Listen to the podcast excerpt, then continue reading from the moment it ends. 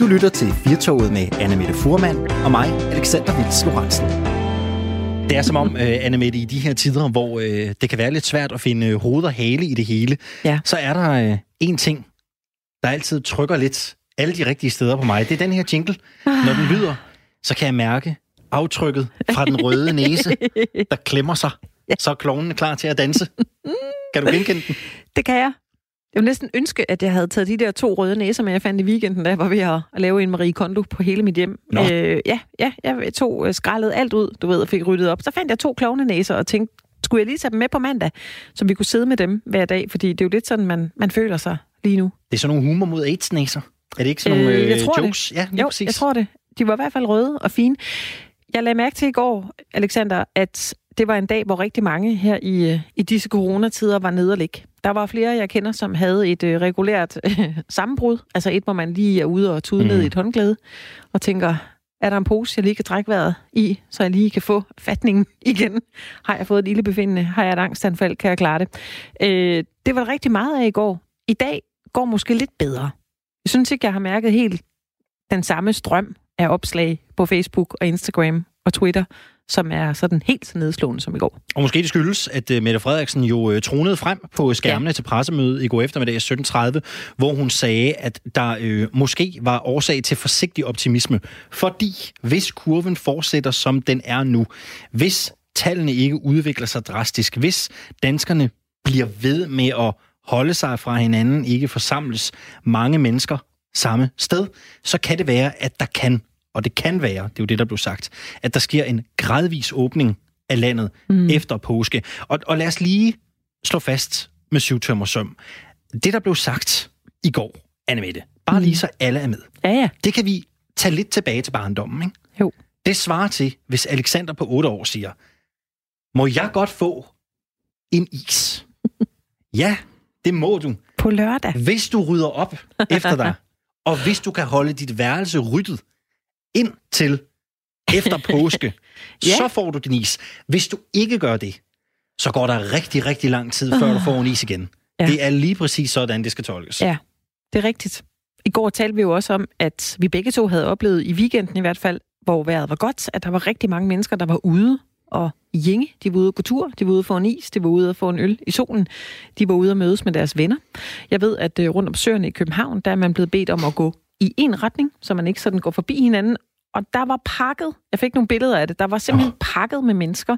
Jeg har selv øh, oplevet det i en, en by også i Vejle, hvor jeg synes, der var lige lovligt mange mennesker. Mm-hmm. I går aftes, da jeg tog toget tilbage til Vejle her fra Aarhus, der synes jeg også, folk sad lidt tæt. Ja, men det, er- der er noget, der tyder på, at det er, det er, sådan, øh, at det, er sådan, det kan være. Og, øh, og, nu bliver det jo spændende at se. Vi går en weekend i møde, vi går en påske i møde. Ja. Hvordan det egentlig kommer til at forløbe Ja. ude i landet. Jeg er spændt på det. Jeg er virkelig, virkelig spændt på, om vi kan klare det, fordi en ting er, at ens fornuft godt ved, at man skal holde afstand, og man skal ikke det ene og det andet. Noget andet er bare, at vi har nærmest været spærret inde i, i tre uger.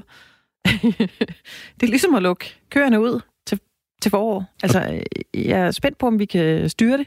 Du kiggede lidt sært på mig for et øjeblik siden. Ja. Jeg skylder at fortælle dig, hvorfor. Ja. Det er fordi, det er ikke kun mennesker, der har svært ved at holde afstand. Der er to duer, der til synligheden er ved at bryde ind i studiet herude bag ved os. Det var derfor, jeg lige kom til at kigge her. Der Sig mig, der hvad er en laver nu. den der ene nu? Det ved jeg ikke. Den, øh, den, den ser lidt, øh, den, den ser lidt, øh, den ser lidt ramt ud. En lille, en lille smule, ja. Tror du, den har fået corona? Jeg håber det ikke. Jeg var vidne til et øh, grumt syn herude på den anden side jo, ude på, øh, ude på taget forleden Ja, dag. ja. Der var en, øh, en due. Det var faktisk også en due. Den var død, og den blev spist af to måger. Ja. Det var grumt. Altså, selv fugle Ja. får kulder i de her coronatider og Ja. gør skøre ting. Ja, det er det. Man har en lille bitte smule kulder.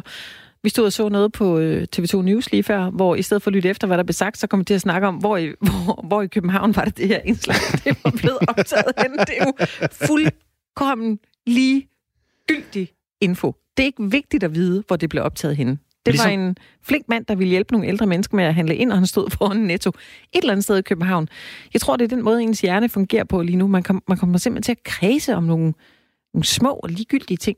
Ligesom hvem, der skal spille øh, den danske udgave af, Ja, af Bruce John Willis, John McClane ja. i, i Die Hard, som jo var et, et, stort hit herinde i sidste uge. Anne ja. jeg kunne egentlig godt tænke mig at vende lidt tilbage til det, du sagde her i starten time med, at, at mange i går havde en dag, som, som var lidt en øvedag.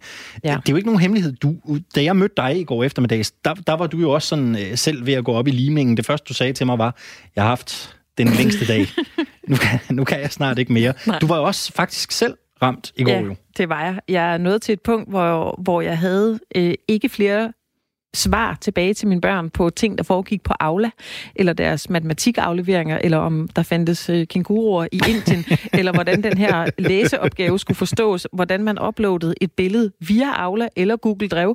Øh, plus, vi skulle jo have lidt kommunikation om programmet, selvfølgelig. Mm. Øh, der oplevede jeg nok egentlig det her med, at jeg havde ikke flere svar. Altså, jeg følte, det må være sådan, det føles, og når folk siger, at nu er jeg gået ned med stress. Det vidste jeg godt, det var jeg jo ikke. Mm. Men, det, men, men sådan momentvis tænker jeg da, jeg kan ikke tænke mere nu.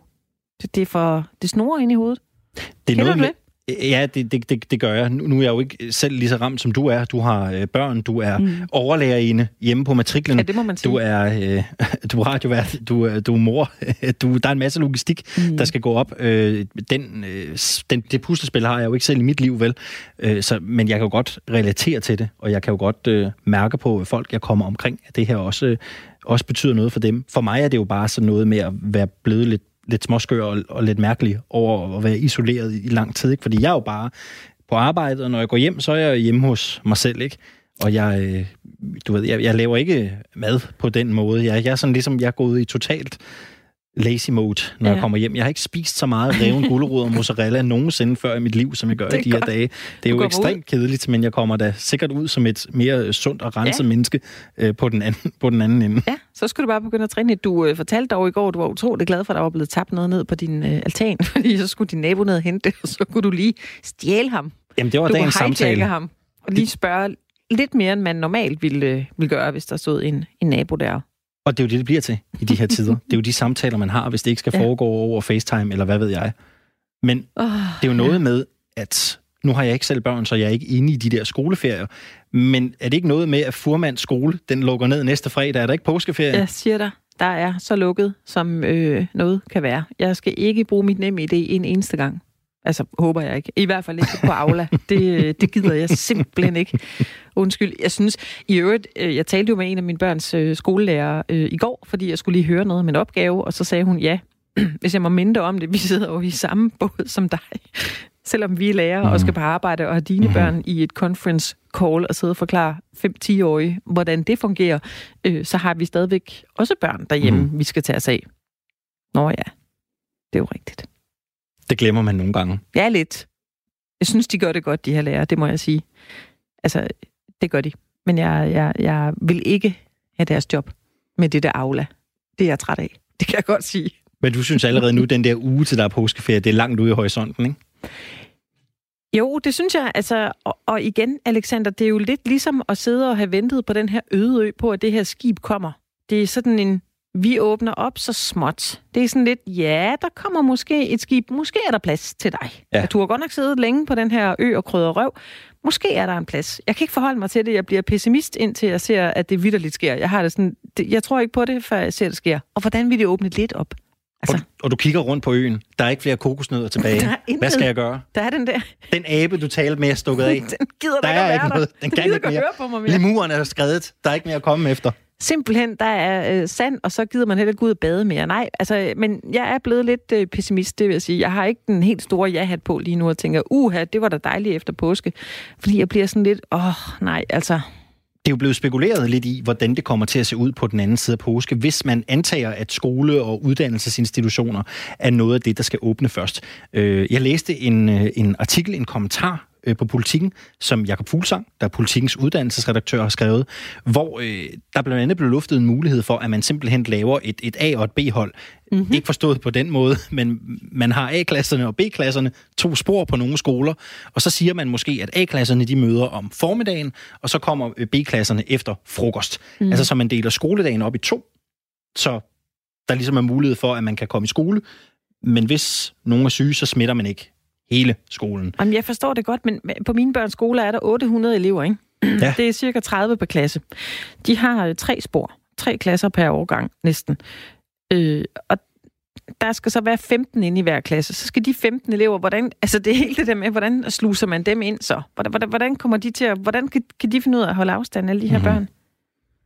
Og Jamen, det, det, jeg forbeholder mig retten til at være pessimist indtil det modsatte, selvom jeg synes, Mette Frederiksen, man anede, hun var blevet rørt over det, hun selv stod og sagde i går. Sådan en, åh, der var et smil. Jeg, ja, der var et smil, ja. og man kan godt mærke, hun blev sådan lidt touched af det her med, at om lidt, kære danskere, kan jeg give jer den her gave, I har ventet længe på. Er det ikke sådan, hun taler? Prøv også at forestille dig sådan helt uden at øh, tage partifarve på sig. Prøv at forestille dig, hvordan det må være at være statsleder i sådan ja. en exceptionel situation. Man skal lede et land igennem det.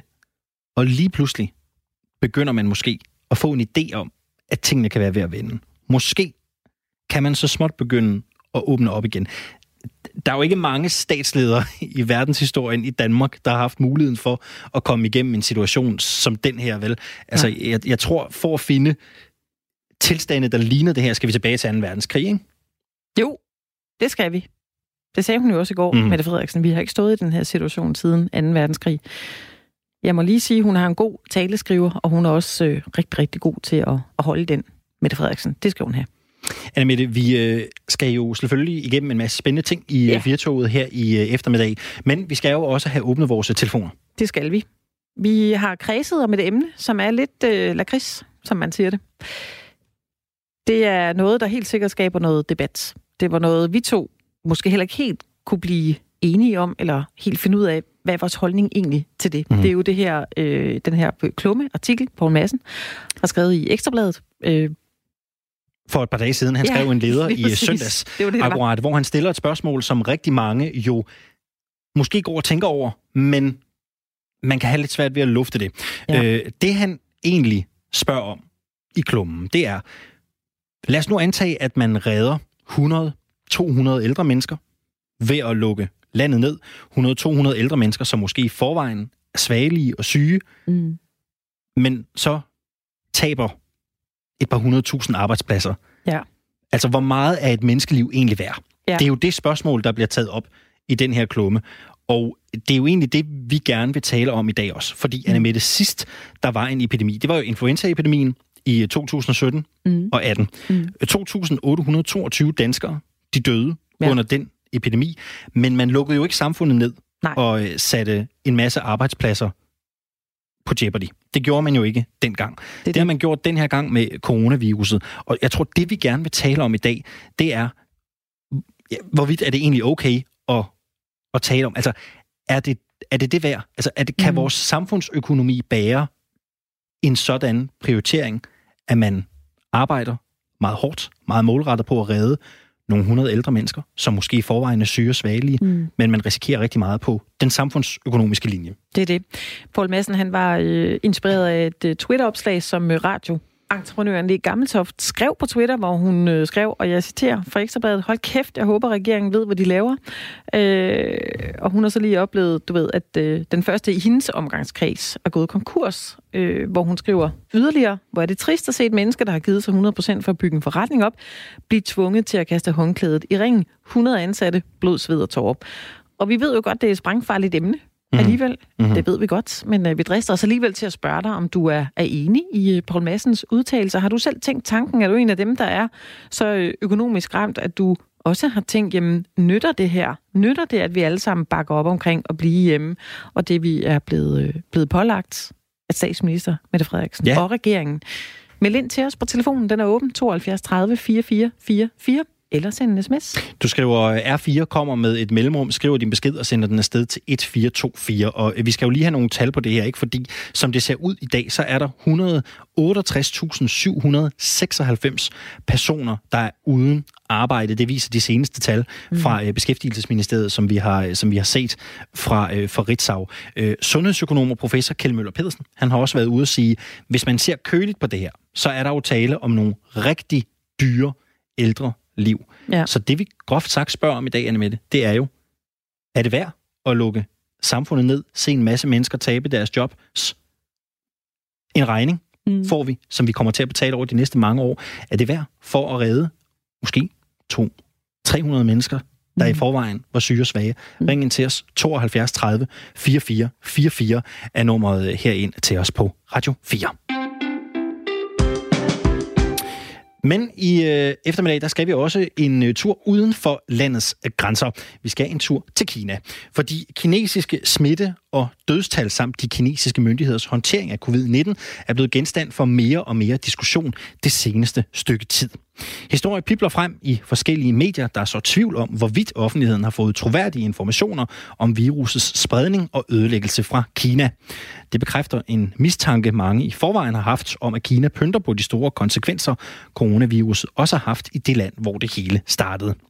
Det kinesiske regimes egen håndtering af sagen har flere gange været op at vinde, især da billeder af døde mennesker på hospitalsgange i Wuhan og borgere, hvis døre blev forsejlet, så de var spadet inde, kom frem. En af de seneste prominente historier er, at dødstallet i Wuhan skulle være mange gange højere end de officielle 2.500, hvis man altså spørger Wuhans borgere selv. Det er mediet Radio Free Asia, der har interviewet borgere, hvor estimatet er omkring 46.000 døde af covid-19 i Wuhan alene. God eftermiddag og velkommen til dig, Christina Bortrup. Tak skal du have. Du er journalist, forfatter, og så er du øh, også kender af kinesiske forhold. Hvor sandsynligt er det, at Kina har sørget for, at de reelle smitte- og dødstal i Wuhan ikke kom ud? Ja, det er jo ikke uh, usædvanligt, at der bliver sået tvivl om officielle uh, kinesiske statistik, og det er velkendt, at man skal tage den slags med grænsal, især når det gælder uh, følsomme tal. Men når det er sagt, så handler det her jo også om, hvordan man tæller, og det kinesiske medie Taishin, øh, som er faktisk er ret kritisk, øh, de afslørede i sidste uge, at alle dem, som har været smittet med coronavirus uden at have symptomer, de slet ikke talt med i kinesisk statistik. Og det har nu gjort, at der er et pres på de kinesiske myndigheder, for at de måske også skal forsøge at komme ud med, med nogle nye tal. Men vi ved jo også, at der er rigtig mange smittede, som aldrig nåede at blive indlagt, simpelthen fordi der ikke var plads på hospitalerne i Wuhan. Så de øh, forfærdelige billeder, vi i øjeblikket ser i dansk øh, tv fra øh, Italien eller øh, Spanien, øh, dem skal man gange med, med nogle stykker for at få forholdene i Wuhan. Øh, og det betyder at rigtig mange patienter, øh, som havde en masse forskellige symptomer, aldrig nåede frem til at blive indlagt og aldrig blev testet, men jo døde. Og de går vel heller ikke med i statistikken. Øh, men når det så er sagt, så ved myndighederne jo godt, hvor mange der hver dag bliver kremeret i en by som Wuhan. Og derfor så har de øh, selvfølgelig nok selv et realistisk bud på, hvor stort det her mørketal er. Men det deler de altså så ikke med resten af verden. Så jeg tror, man skal se lidt mere nuanceret på det. Selvfølgelig øh, er det velkendt, at, der bliver manipuleret med statistik, men der er også grænser for, hvor meget man faktisk kan snyde i 2020, når der er smartphones og sociale medier, også i Kina. Men hvad kan interessen være ved ikke at ville melde de reelle tal ud? Hvad, hvad kan den kinesiske interesse være i det? Jamen, øh, det der er aller, aller vigtigst for den kinesiske regering, og det som tit er årsagen til de valg øh, og fravalg, øh, de tager, det handler om social stabilitet. Øh, det er simpelthen øh, afgørende. Øh, og det, det, det, de frygter allermest, er social uro. Altså, at hvis folk øh, går i panik, øh, hvis der bliver protester, øh, det er jo alle de ting, som, øh, som sådan et type regime, som det her frygter allermest.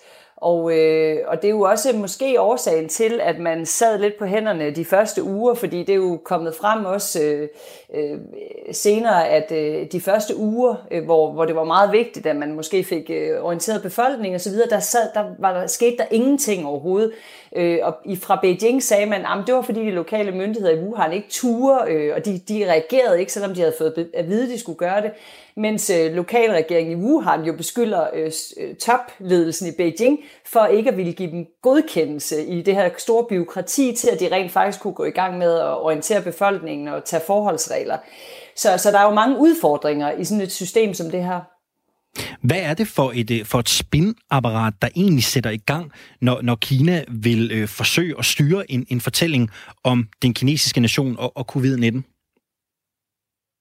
Ja, det gør det jo både internt i Kina og jo også øh, ude i verden. Og det handler jo først og fremmest om at undgå de kritiske røster, som den kinesiske øh, regering jo er bange for. Og det, det handler om blandt andet om, hvad der skete i de første uger af altså håndteringen af den her krise.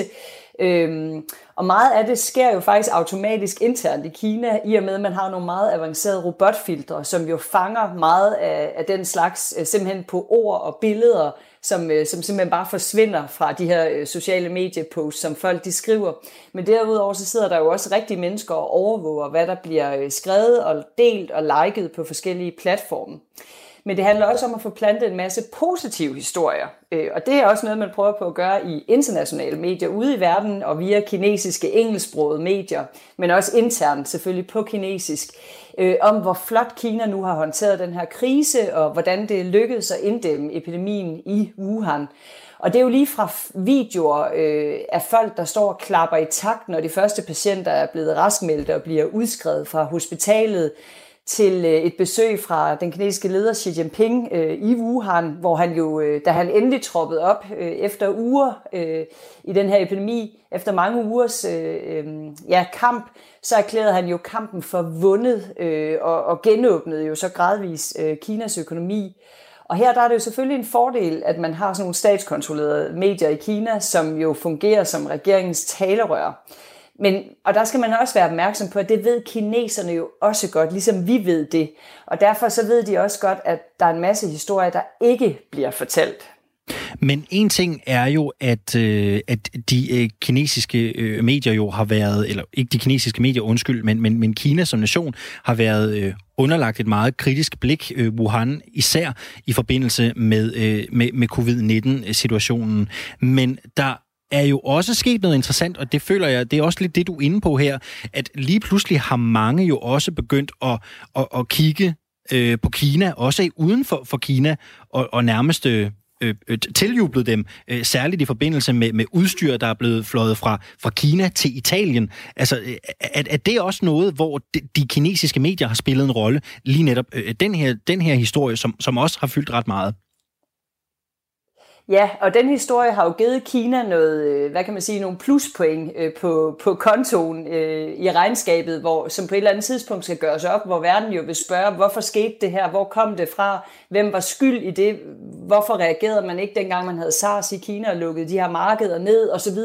Hele det her efterspil kan kineserne jo godt forudse vil komme, så for dem passer det rigtig godt med sådan nogle positive historier, der viser Kina som dem, der har overskud og ekspertise til nu at hjælpe de hårdest ramte områder rundt omkring. Og Danmark har jo også fået et øh, parti masker og andet udstyr, øh, som blev doneret af den øh, kinesiske Alibaba Foundation, som er øh, drevet af, altså som er, den her øh, fond er jo grundlagt af Jack Ma, som grundlagde Alibaba, og det er jo ikke tilfældigt, at Kinas, en af Kinas mest rige og magtfulde og indflydelsesrige personer donerer masker til lande i, i Europa det er jo også helt klart en del af den her store image-kampagne, fordi han, er, han bliver set som lidt af en, en guru øh, i, i internationalt erhvervsliv, og han taler flydende engelsk, og han har fået sin egen Twitter-profil også her i, i marts, og det er jo slet ikke tilfældigt. Det falder lige præcis sammen med, med den her store image-kampagne, som øh, den kinesiske regering har brug for, øh, simpelthen fordi man er bange for, hvor meget øh, øh, det her det kan betyde for, for Kinas image ude i verden. Der bliver nogle gange taget mere øh, drastiske midler i brug, end, end bare en overflod af positive historier. Kritiske røster har i hvert fald for vane at forsvinde i Kina, og senest var det lægen Aifen, som forsvandt efter at have udtalt sig kritisk om øh, Kommunistpartiets håndtering af coronakrisen i Wuhan. Hvorfor gør man det på den, på den hårde måde, og ikke blot den bløde? Ja, der er jo også flere af de her borgerrets, øh, eller borgerjournalister, som har gået og filmet, hvad der er sket på hospitaler, og ligesom prøvet at vise kineserne og, og verden, hvad, hvor galt det stod til. De er jo også forsvundet, flere af dem. Øhm, og der er meget stor diskussion om, hvorfor den kinesiske regering slår så hårdt ned på sine kritikere. Altså skyldes det, at Kommunistpartiet i virkeligheden ikke sidder så tungt på magten, som man skulle tro, og derfor er de nødt til virkelig at slå hårdt ned på alle former for modstand. Eller skyldes det, at de simpelthen ikke vil løbe den risiko, at andre skulle få lignende idéer til at begynde at kritisere eller bekæmpe Kommunistpartiet.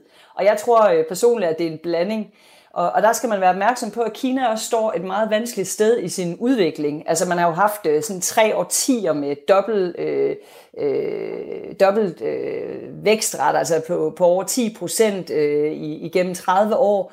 Og, øh, og nu er man i en periode, hvor Kina har mistet sin konkurrenceevne i forhold til bare at være billig arbejdskraft. Øh, man har store økonomiske udfordringer, ikke kun på grund af coronakrisen, men også på grund af handelskrigen i USA. Og, øh, og så den her transformation, hvor man prøver at, at gøre kinesisk økonomi mere bæredygtig, så, vi, så de ikke bare lever af at producere billige barbiedukker øh, og elektronik til os andre. Men det er jo en sindssygt svær balancegang for Kommunistpartiet, fordi dens, øh, partiets vigtigste legitimitet i dag er jo nok evnen til at skabe økonomiske vækst. Så så længe kineserne kan mærke, at deres liv bliver en lille smule bedre hele tiden, de får lidt bedre adgang til, til sundhed og, og mere frihed til at rejse ud, og hvad det nu ellers kan være, øh, ja, så vil de jo spørge sig selv, hvad skal vi egentlig med et kommunistparti i, i 2020? Så det er formentlig derfor, at, øh, at, at de her ting bliver øh, styret så stramt. Man er simpelthen bange for, øh, hvilke konsekvenser det kan få for, for magtpositionen. Og en ting er jo, hvad der sker internt i Kina og den kinesiske befolkningsopfattelse af situationen. Noget andet er jo øh, hele det, øh, de geopolitiske bevægelser. Altså, der er vel også en stor interesse fra Kina i forhold til at frame situationen på en bestemt måde øh, i forhold til forholdet mellem Europa, USA og, og Asien. Ja, og der, der, der vil jeg også sige, der handler det rigtig meget om den kontekst, vi er i lige nu. Øh, hvorfor Kina bekymrer sig så meget om sit image øh, i hele verden. Og det handler jo om, at øh, Kina oplever rigtig meget modstand ude i verden i takt med sin voksende øh, indflydelse og magt i, i form af sin, eller i kraft af sin økonomiske størrelse. Altså om ganske få år vil Kina jo overhale USA som verdens største økonomi. Øh, med alt det, det nu medfører af magt og indflydelse. Og Kina har allerede overhalet USA på mange af de nyeste og vigtigste teknologier. Og det betyder, at Kina i stigende grad udfordrer USA's position i verden. Og derfor er der en stormagtskamp i gang, som udspiller sig på rigtig mange forskellige fronter. Altså det er handelskrigen, hvor det handler om straftol på hinandens produkter, men det er jo også i Arktis og i Afrika, øh, hvor den amerikanske regering jo øh, har rejst rundt og advaret om, hvor farligt det kan være at samarbejde med Kina, og at man i øvrigt skal holde sig fra kinesisk teknologi, for eksempel fra Huawei og andre, hvis man vil være allieret med USA. Så det her det er jo et kæmpe økonomisk problem for Kina, øh, apropos det jeg sagde før med, hvor vigtigt det er at skabe økonomisk vækst. Hvis kinesiske virksomheder bliver hæmmet på grund af den skepsis, Kina møder og øh, kinesiske selskaber møder ude i verden, både på grund af det politiske system, øh, Kina har, det giver, en meget, det giver anledning til meget skepsis, men jo også på grund af den her antikinesiske kampagne fra USA, som jo i stigende grad føler sig troet øh, som verdens eneste supermagt af Kina. Og det er det, der gør, at kineserne nu prøver at, at investere så massivt i at, at forbedre deres image. Der er virkelig meget på spil for, for Kina, også økonomisk. Det er jo ikke kun Kina selv, der har forsøger at, at styre fortællingen om Kina. Det gør USA også. Hvordan det? Ja, altså det var det, jeg var lidt inde på før med, at øh, man kan sige, at der har været sådan en antikinesisk kampagne i gang, og den er jo startet før Donald Trump faktisk blev øh, valgt i USA, men der er jo ingen tvivl om, at han har ligesom stået for en benhård linje og har jo iværksat den her handelskrig, som har kostet rigtig meget øh, globalt, fordi det er et ret stort problem, når verdens to største økonomier ikke kan samarbejde. Øh, desværre så taber vi alle sammen for eksempel på klimaet, når verdens to største CO2-udledere ikke længere kan samarbejde. Så der er mange problemer ved det her, men det er en helt anden historie. Men, men der er ingen tvivl om, at amerikanerne har været meget aktive. Altså vi har jo set øh, både Donald Trump og andre fra den amerikanske regering simpelthen besøge afrikanske lande og fortælle dem, at I skal ikke samarbejde med øh, Kina. Vi har set den amerikanske ambassadør i Danmark rejse til Færøerne og fortælle øh, Færøerne, at det vil være en stor fejl at bruge øh, Huawei som leverandør af, af, af nyt øh, internet i Færøerne osv det er jo i høj grad også øh, noget med at, at, at styre en fortælling om Kina. Og, øh, og der tror jeg, at vi her i Danmark og i Europa skal være opmærksom på, at vi ikke rigtig er en del af den stormagtskamp. Vi er ikke med, vi er ikke øh, amerikanere eller kineser, vi er europæere.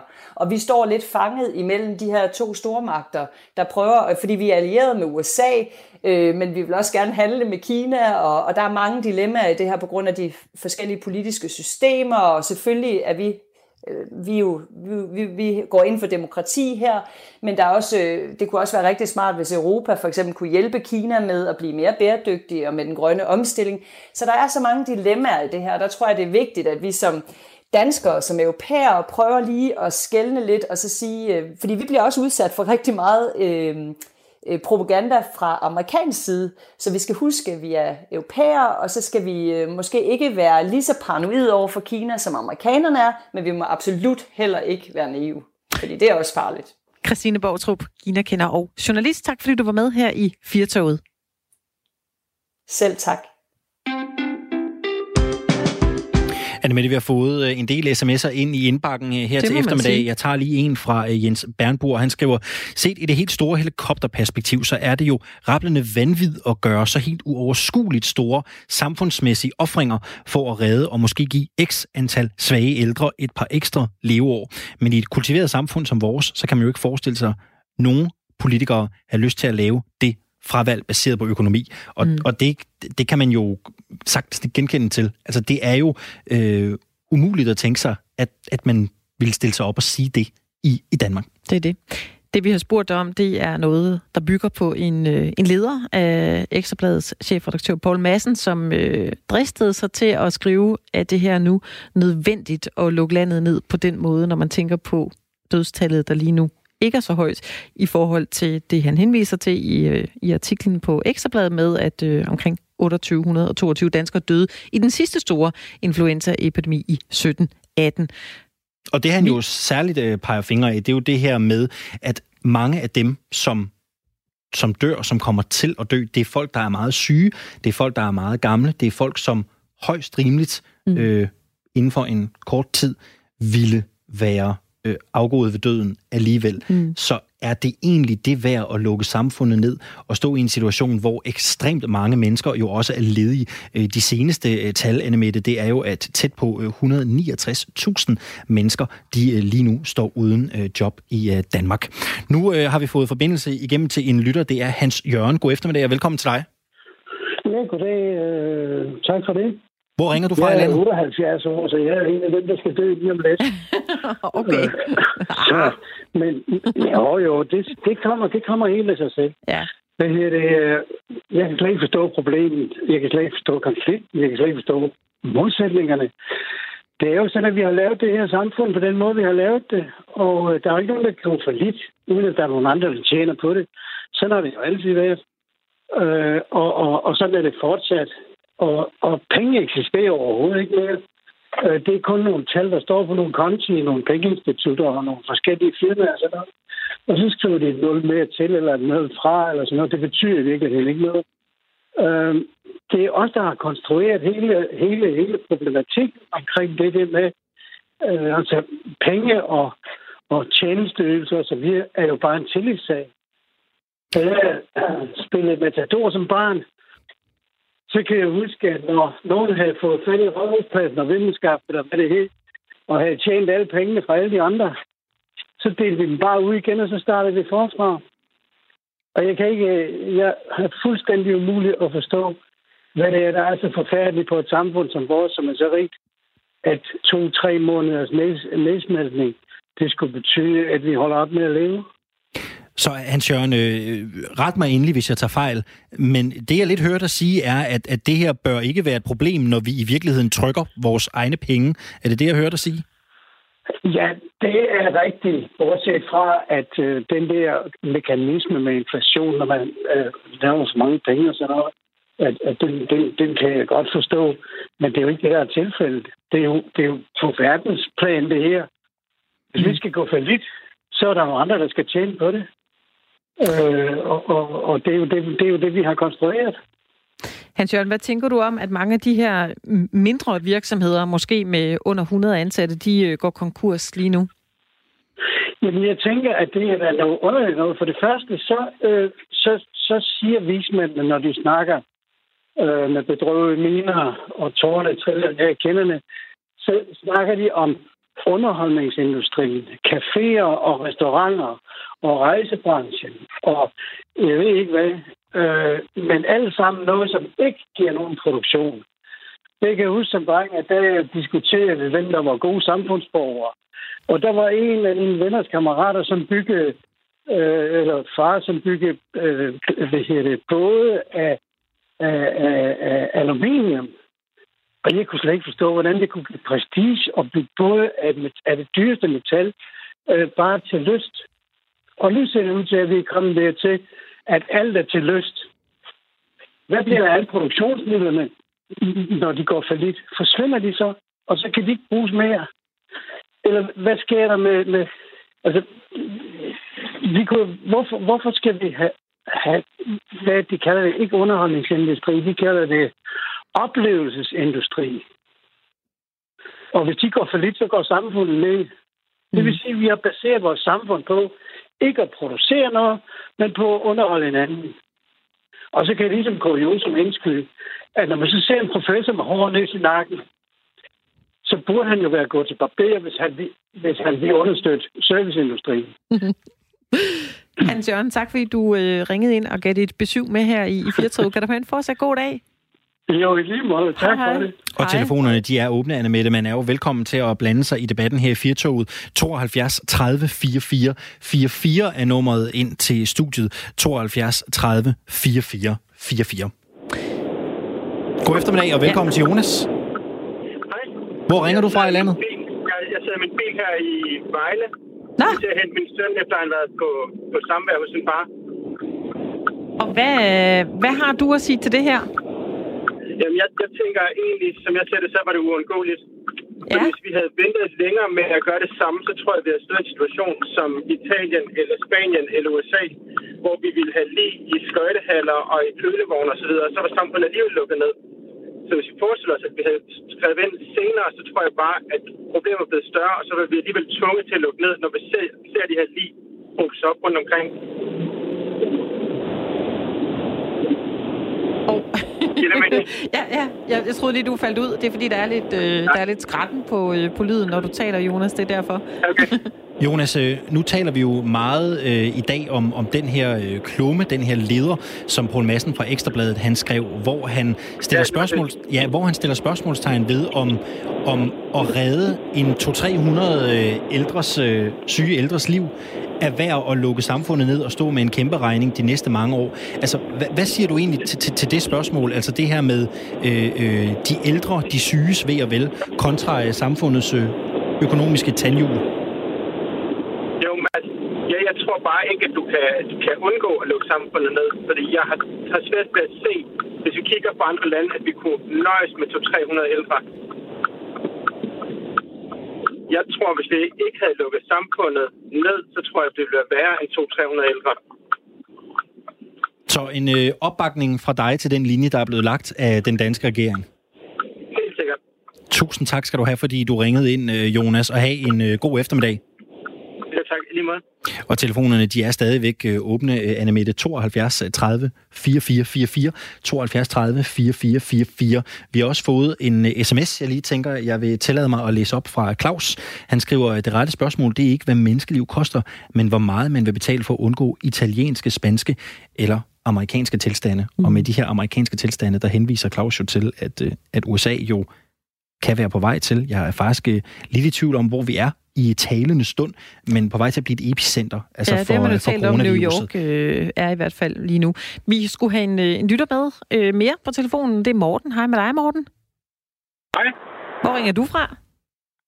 Øh, øh, Randers. Ja, du kører øh, også lige, bil. lige, nu på motor, lige nu på motorvejen, ja. Ja. Hvad har du at sige til, til det her, vi debatterer lige nu i, i Firtoget? Jamen, øh, jeg hørte bare, der blev nævnt flere gange et par hundrede ældre. Og så har man da vist ikke fulgt med i nyhederne og fra rundt om i verden. Øh, og altså, i det der med, hvor mange procentdel, der, der, der dør, det, det, den stiger jo nu, nu stejlere kurven den bliver. Og i, i Italien, der kan de vist ikke nøjes med de der 2-3 procent, som ved sygehusvæsenet det kørte. Og øh, som mig bekendt, så skal man ikke op på, øh, på særlig stor procentdel af Danmark, eller øh, ja, Danmarks befolkning. Hvis vi kommer op på 70 procent, der bliver smittet, så, så 2-3 procent, det, det er da en, et godt stykke over 2-300. Så det er jo fuldstændig hen i hvert. Men det lyder meget som om, at det er skrevet af en person, der ikke rigtig forstår eksponentiel vækst. Morten, øh, jeg øh, talte med en, øh, med en privat forretningsdrivende her for et par dage siden, som sagde, at hans forretning bliver ramt meget hårdt på det her, og hans branche kommer til at blive ramt de næste rigtig, rigtig mange år. Og, og han synes, det er helt forkert, at man lukkede landet ned for at, at beskytte nogen, som, som i forvejen var meget syge og, og meget oppe i alderen. Altså, den her måde at se samfundet på, Morten, den måde at øh, se samfundsøkonomi kontra menneskeliv på. Hvad tænker du egentlig om, om den måde at, at se tingene på?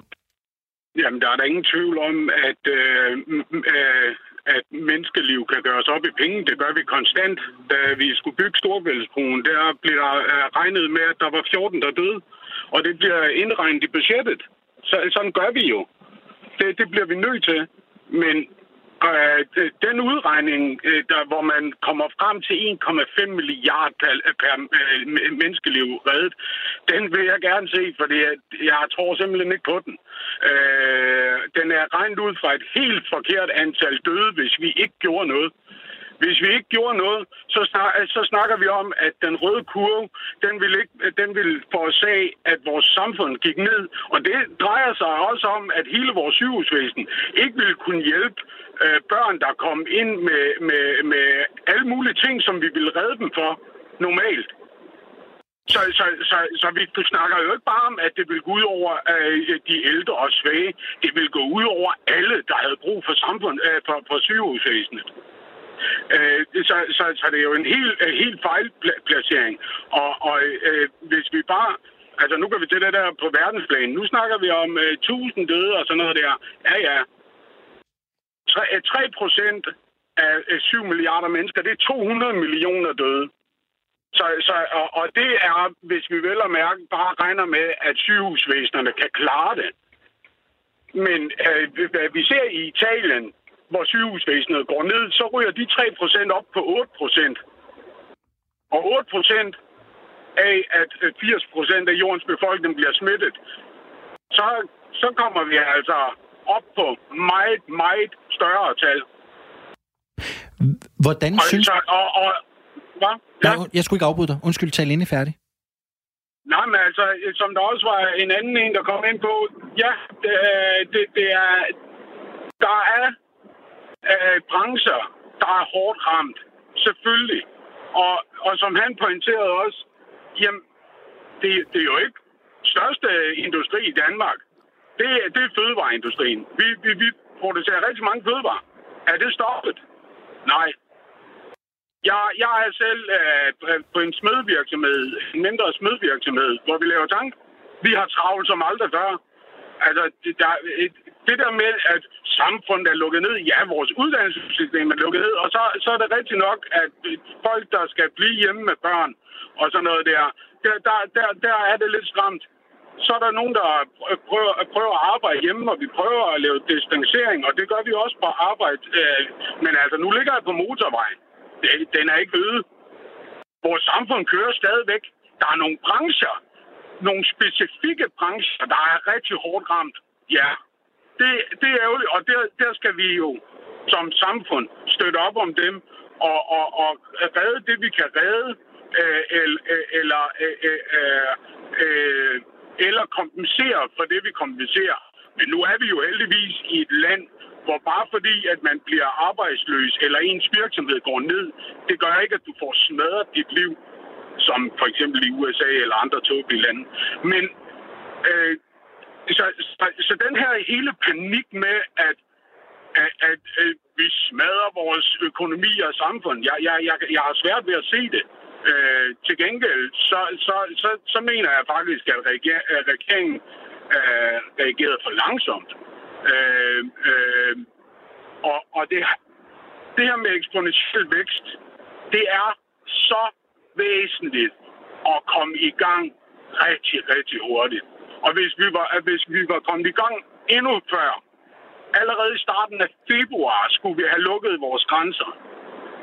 Øh, så, så behøvede vi slet ikke at have lukket øh, særlig meget ned. Hvad baserer så, du det på, så, så, at vi skulle have lukket grænserne fra, fra februar? Altså, hvad, hvad, hvad baserer du øh, det på? Det baserer jeg på, at, øh, øh, at, at mens vi stadigvæk vidste, at, der var, øh, at det startede i, i, øh, i Kina. Det vidste vi allerede i starten af februar. Vi hør, hørte om det her i, øh, allerede midt i januar. Øh, så, så, så, så i starten af februar, der skulle vi bare have sagt, der skal ikke nogen fly ind, og det er ikke nogen steder fra, at der skal, være, at der skal, skal komme folk ind og bare være ude i vores samfund. Fordi øh, der er en øh, businessfolk, de øh, øh flyver fra Kina, og så flyver de til Frankrig, og så flyver de fra til Frankrig. Og det, det, det, det er det, der gør det moderne samfund så, så, øh, så, så modtageligt, og at det kan gå så hulen stærkt det, det er på grund af, at der skal bare en person flyve fra et sted til et andet sted, hvor, hvor man ikke... Og, og, og, og så eksploderer det bare derfra. Så længe, at hver gang vi kommer frem et sted, så giver vi hånd. Altså, jeg, jeg, jeg, har, øh, jeg, øh, jeg har besluttet mig. Jeg, skal, jeg giver aldrig hånd. Det, det er ikke bare i en måned fremover. Det er slut simpelthen. Det, det, det er slut. Håndtryk, det er en tåbelig ting. Øh, Demolition Man. Jeg ved ikke, om du kender den. En gammel film med... med jo. Ja, der, der, der, jeg, nu kan jeg ikke engang huske, hvad hun hedder. Nå, men han kommer jo til fremtiden, vågner op i fremtiden. Og, og så skal han til at give hånd, og så, så vifter hun hånden der i luft øh, fremover. Det er sådan, vi hilser. Når du er herude på landet, der når mænd de hilser, øh, så, så er det med et nik. Men vil det sige, altså, altså kommer, kommer det her til at betyde andet, end at du ikke vil give hånd fremadrettet? Kommer det her til at ændre på andre af dine vaner, eller, eller starter vi med håndtrykket?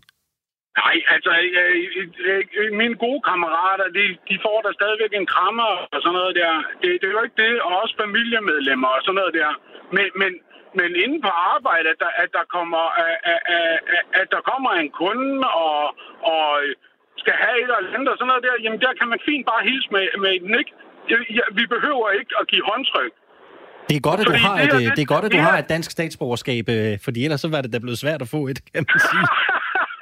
ja, det, ja, det, ja. Men, men det drejer sig jo så heller ikke om fysisk nej, kontakt. Nej. Det, det, det, det drejer sig jo bare om at, at, at tjekke, om, om, om folk de havde en, en, en, en diskriminerende indstilling over for køn. Men, Morten. men, men, men altså, ja, for, fordi det her, det drejer sig jo ikke kun om den her virus. Det, der var rigtig mange, som der påpegede, at, at, at jamen, der er også der er folk, der dør af den normale virus. Ja, og hvorfor er det, at vi ikke tager den seriøst? Der er så mange, der dør hvert år, og, og så, så, så, så, ah, men jeg har vist lidt, ah, men jeg kan godt tage på arbejde. Nej, bliv nu bare hjemme, når du har, har symptomer. Fordi det redder faktisk menneskeliv. Prøv at, Morten. som det her, vi gør nu, det redder menneskeliv. Morten, det er fantastisk at møde mennesker, der har noget øh, på hjertet. Tusind tak skal du have, fordi du ringede ind til øh, Firtoget. Kan du have en, øh, en rigtig god eftermiddag? Jo, tak lige meget. Tak skal du have. Jeg elsker, vores lytter er så passioneret, Alexander. Det er dejligt. Vi kan sige hej til en mere, som er med på telefonen. Det er dig, Mikkel. Velkommen til Firtoget. Jo, tak. Jo, hej. tak. Hvor ringer du fra? Jeg ringer fra Middelfart. Ja. Hvad har du på hjerte? Jamen, øh, jeg har lyttet til jeres program med stor interesse, og, øh, og mit, øh, mit øh, altså jeg har jo sådan set øh, den forrige lytter sagde ret mange ting, så, men det store hele er jo enig med, med, med, med hans, øh, med hans øh, indspark, sådan, så langt, at, at, vi, at vi skal gøre det, vi kan for at hjælpe. Øh, jeg rent personligt er en af dem, der trods jeg kun er 38 år gammel, er, er i, i, i alvorlig fare, hvis jeg får, øh, får øh, øh, coronavirusen, da jeg øh, grundet sklerose modtager øh, medicin, der, der nedsætter mit immunforsvar. Øh, og jeg er altså ikke en af dem, som alligevel vil være, vil være død rundt om, rundt om hjørnet. Jeg kan forhåbentlig leve mange, mange år endnu. Øh, har to små piger på 3 og 7 år, som jeg da gerne vil tilbringe liv med. Øh, og så, så men, men, men, men, men jeg er en af dem, der er alvorligt syge, som, som, som, men ikke døende, men, men, men forvent den her virus vil være, være alvorlig. Men du synes, debatten bliver lidt for simpel, hører jeg dig sige. Vi kommer til at tale meget om ældre og folk, der er over 85-90 år. Altså, det, det er lidt det, du tænker? Ja, det, det, det er i højeste grad, og jeg bliver også en smule forarvet, når så man hører ham her, den, den øh, faglige chef fra, fra, fra, fra, hvad hedder det, øh, Serum Instituttet, ham, den, den, den, den, den lille mand med brillerne, der også nogle gange er med til pressemøderne. når det er, han siger, at øh, når han siger, jamen, vi skal alle sammen igennem den epidemi, vi skal opnå, opnå en folkeimmunitet, det, det synes jeg er noget mærkeligt noget i virkeligheden at sige, ja, det skal vi til en vis grænse, men de forrige epidemier, der har været med SARS og så videre, var det jo ikke en kæmpe, kæmpe stor del af befolkningen, der blev smittet. Mm. Og hvis, hvis vi alligevel skal igennem det her, hvis folk alligevel skal blive smittet, og dem, så, så hører jeg ham til også sige, jamen dem der, dem, der skal dø, de skal dø alligevel. Øh, så, så, så den eneste grund til, at vi gør det her med, med at lukke ned, det er kun for, at, at, at vores sundhedsvæsen det ikke skal bryde ned sammen øh, øh, på kort sigt. Det er sådan set den eneste grund, der er til at gøre det. Fordi vi skal alligevel alle sammen smittes alligevel og, og have den her det var ikke lige det, jeg troede, der var pointen med det. Jeg troede faktisk, at vi skulle undgå, at dem, der var øh, alvorligt syge, også, at de blev smittet. Men det er jo sådan det stik modsat, han siger, og han er jo så også i, i, i direkte opposition til, til, til, til WHO, som siger det stik modsat, at altså der skal men når du, testes, og der skal i karantæne. Men når du nu er i en, i en situation, hvor coronaen kan have alvorlige konsekvenser for dig, Mikkel, hvad synes mm. du så om den måde, øh, covid-19-krisen er blevet håndteret på af myndighederne i Danmark og, og af regeringen? Jeg synes i det store hele, altså frem til at høre øh, ham, den øh, førnævnte fra, fra, fra for Simmons sige det her, så synes jeg egentlig, at det gav god mening, og jeg synes, de har håndteret rigtig godt, og jeg synes, at Mette Frederiksen har både virket både empatisk og, og troværdig. Og, og jeg synes, det er dejligt at se nogle politikere på, på, på, på tværs af, af, af partiskald, som samarbejder. Så jeg synes, det er stor hele, men, men, men, men, men, men, men tråden knækker for mig, når jeg hører ham jeg sige det, fordi det hænger dog slet ikke i tråd med det, vi har hørt sige før. Og vi står der i en situation nu, hvor hvis de åbner op om 14 dage, så sender vi da ikke vores piger i skole og i børnehave endnu. Det har vi også informeret dem om de kommer til at blive hjemme 14 dage, måske endda en måned til. Øh, fordi at, øh, tænk hvis min datter, hun fra skolen hævde coronavirus med hjem og smittede sin far, og jeg ikke, mm. over, jeg har ikke klaret det. Hun skulle leve resten af livet med, at hun... Altså en ting, jeg går bort, jeg var det, jeg var det her leve, men tænk hvis min datter, hun skulle leve livet med, mm. at det var hende, der havde taget det her med hjem på skole og kostet sin far livet. Ja. Det, der er så meget mere i det her, end, end bare lige, og, og trådene hænger ikke, jeg synes ikke helt ender med hinanden med, med de seneste udmeldinger. Øh, det, det Mikkel, tak fordi du ringede ind til os her i, i Firtoget og fortalte din historie. Kan du have en god dag? Det var så lidt. Og i lige måde, tak. Hej. Anne Mette, vi øh, er jo øh, i en situation, hvor telefonerne lige naturligvis øh, stadigvæk er, øh, er åbne. Der er ja. godt gang i øh, debatten. Man kan stadig ringe ind til os. Vi taler også i næste time med Danmark. 72 30 44 44. 72 30 44 44 er telefonnummeret herind til, øh, til studiet. Nå.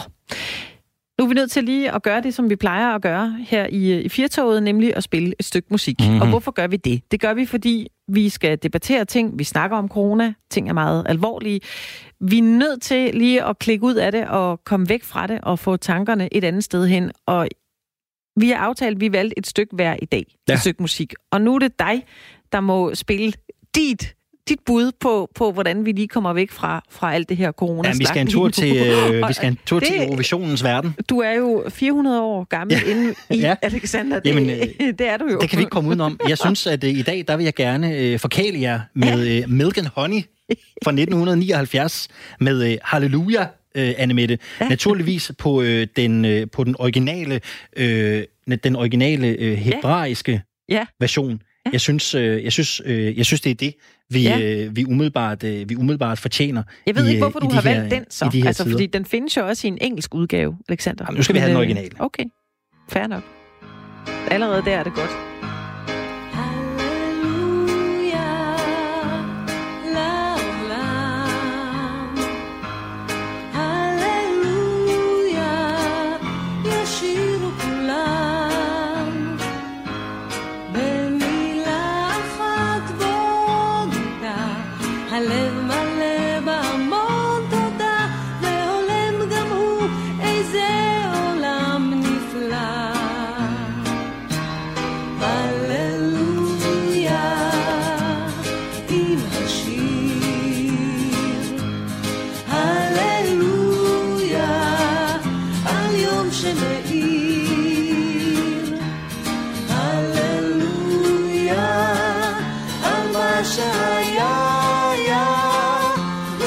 I should, Lord.